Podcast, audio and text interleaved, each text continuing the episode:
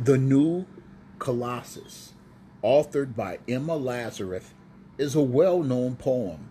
Most have heard or at least heard part of this verse composition if you live or have ever lived in the United States. Though Emma Lazarus may be lost to history, her words of compassion and love have endured well over a century. The essence of this poem is revealed in the last five lines. With silent lips, give me your tired, your poor, your huddled masses, yearning to breathe free. The wretched refuse or your teeming shores, send these, the homeless, the tempest tossed, to me. I lift my lamp besides the golden door. These words are inscribed on the base of the Statue of Liberty for all to see and ponder. But this is not a mere ideological writing filled with beautiful and captivating language. It is a promise, a reminder of what we stand for as a country and what we ought to believe. But not only this, if you imbibe the word slowly, you will recognize that the poem embodies all the promises made by God to us. For he calls and stretches out his hand, and he beckons us, the poor, tired, and weary. He calls out to the wretched, the homeless, and the tempest tossed. He leaves out no one who hears his voice and follows him.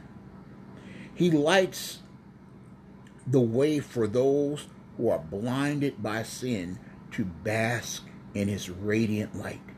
For he is the good shepherd calling all those who would be his all over the world, no matter their sins or past transgressions. With our confession of faith and a penitent heart, we assume our place in the body of Christ. For even the most hospitable and inviting countries close their borders or place crippling restrictions on entry. But the Lord Jesus Christ's borders are never closed. Believers are never turned away or asked to show papers before they enter. The gates of the kingdom are open to you, for you have been marked by the blood of the Lamb. Those skyscrapers and lighthouses and statues light up the night. There is no light that shines brighter than his on earth or in heaven. For Jesus is truly the light of the world. He illuminates a path more promising than the yellow brick road.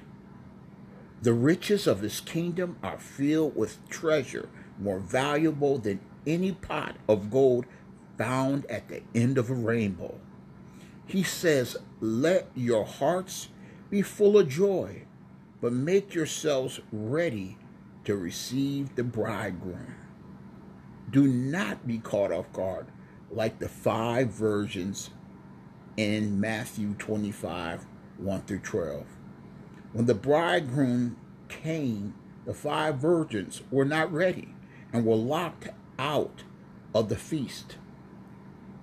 When Jesus does return for his saints, will you be one of his loving children who eagerly awaits his return? Or will you be the worldly person caught off guard? 1 Thessalonians 5 2. For you yourselves are fully aware that the day of the Lord will come like a thief in the night. So I say to you today, repent of your sins accept Jesus as your Lord and Savior, and pick up your cross and follow Him. But do not waver or stray, for you never know when the Lord will return, and we will be called to meet Him in the sky. May the God of endurance and encouragement grant you to live in such harmony with one another in accord with Christ Jesus, that together you may with one voice glorify the Lord and the Father of our Lord Jesus Christ. This is Adam Christian with Trusting God in the Dark Christian Podcast. Until we speak again, be blessed.